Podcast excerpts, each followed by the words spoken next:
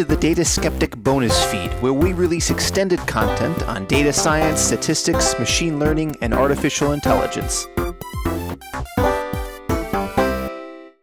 2. Critique of the new problem. As well as asking, what is the answer to this new form of the question, one may ask, is this new question a worthy one to investigate? This latter question we investigate without further ado, thereby cutting short an infinite regress. The new problem has the advantage of drawing a fairly sharp line between the physical and the intellectual capabilities of a man.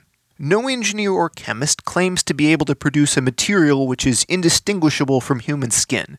It is possible that at some time this might be done, but even supposing this invention available, we should feel there was little point in trying to make a thinking machine more human by dressing it up in such artificial flesh. The form in which we have set the problem reflects this fact in the condition which prevents the interrogator from seeing or touching the competitors or hearing their voices. Some other advantages of the proposed criterion may be shown up by specimen questions and answers. Thus, question Please write me a sonnet on the subject of the Forth Bridge. Answer. Count me out on this one. I never could write poetry. Question. Add 34,957 to 70,764. Answer. Pause for about 30 seconds and then give an answer. 105,621. Question.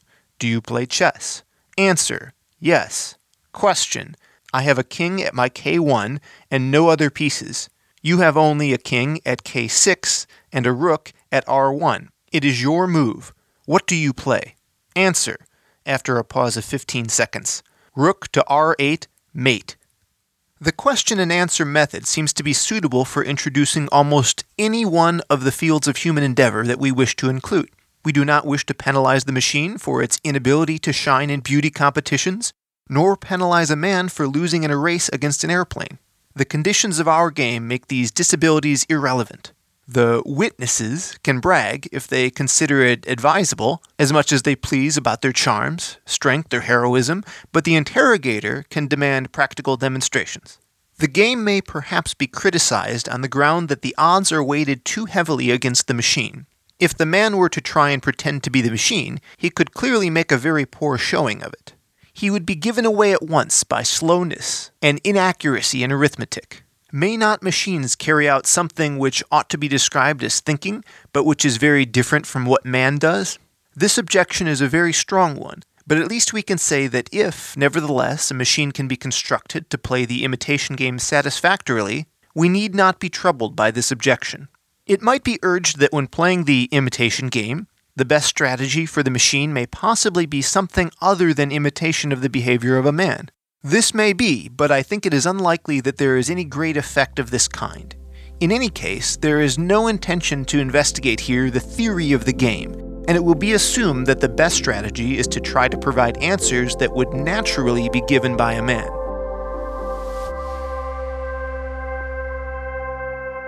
Having defined the imitation game, Turing now moves on to ask the question about whether or not it's an interesting competition to have. He raises a number of presumed objections and provides some clarification about the overall process. My own interpretation of what Turing is saying here is that essentially we want to isolate the actual competition to just the things that count. What if there was an intelligent machine that was made out of parts that made it obviously not human? that would still be very interesting. Of course, many aspects of communication and of being a human are, are visual, or, or at least they're things that happen in person. You don't need to impress me with both your robotics capabilities and your AI capabilities. The basic idea of the imitation game is pretty clear. Where exactly the foul lines are are sort of nebulous and maybe not perfectly defined, but I'm sure universally everyone would agree that if the chat participants started saying that they were being held under duress and to call the police and this sort of stuff, that that would not be considered a valid way of participating in the game. Let's just assume we're going to define any out of bounds behavior in the same way the Supreme Court defines pornography. Assuming you're the interrogator and you're talking to the competitor, and it's established that you both have at least a reasonable understanding of the game of chess. If chess doesn't work for you, presumably two people can eventually synchronize on some topic. Maybe you both really like the video game Braid. Let's stick to chess. Well, now you can do this interesting thing where you rely on that common knowledge of, of prior understanding of the world. Saying you know how to play chess doesn't imply that you're good, but it does imply that you can validate whether any move is allowed or not. It implies you have some sense of strategy and could at least participate in a game. So, one who understands chess can then rely on their wisdom, if you will, the things that they know that are tricky or unexpected about chess, the things that they found hard to learn or maybe hard to express to a non chess player. Although the imitation game gives no demands on the topics that can be discussed. The ability for an interrogator to synchronize on some specific topic and then talk about it with depth and understanding makes a big challenge for the machine participant.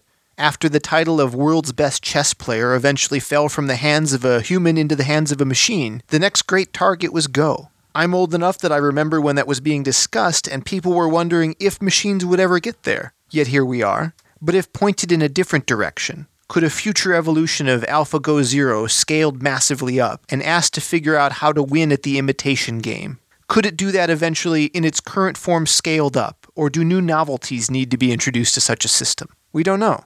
It's unlikely it could get good at conversation the way it got good at Go, by playing against slight variants of itself.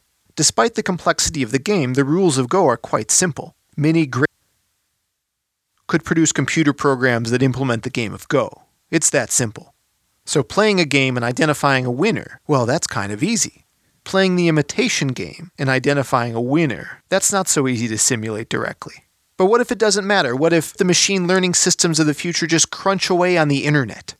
And if we entertain for the moment that that did work, that you feed as input the entirety of the internet into a machine, and you ask this machine to learn how to get good at conversation, what would be the result? What if it thinks in some extremely exotic way, totally bizarre and different from the way human beings think? Well, even if so, it can still play the game. After all, I don't think anyone would argue that AlphaGo chose its moves in the same way that Lee Sedol chose his. Truly, in that situation, we had two very, very different participants, but they played the same game.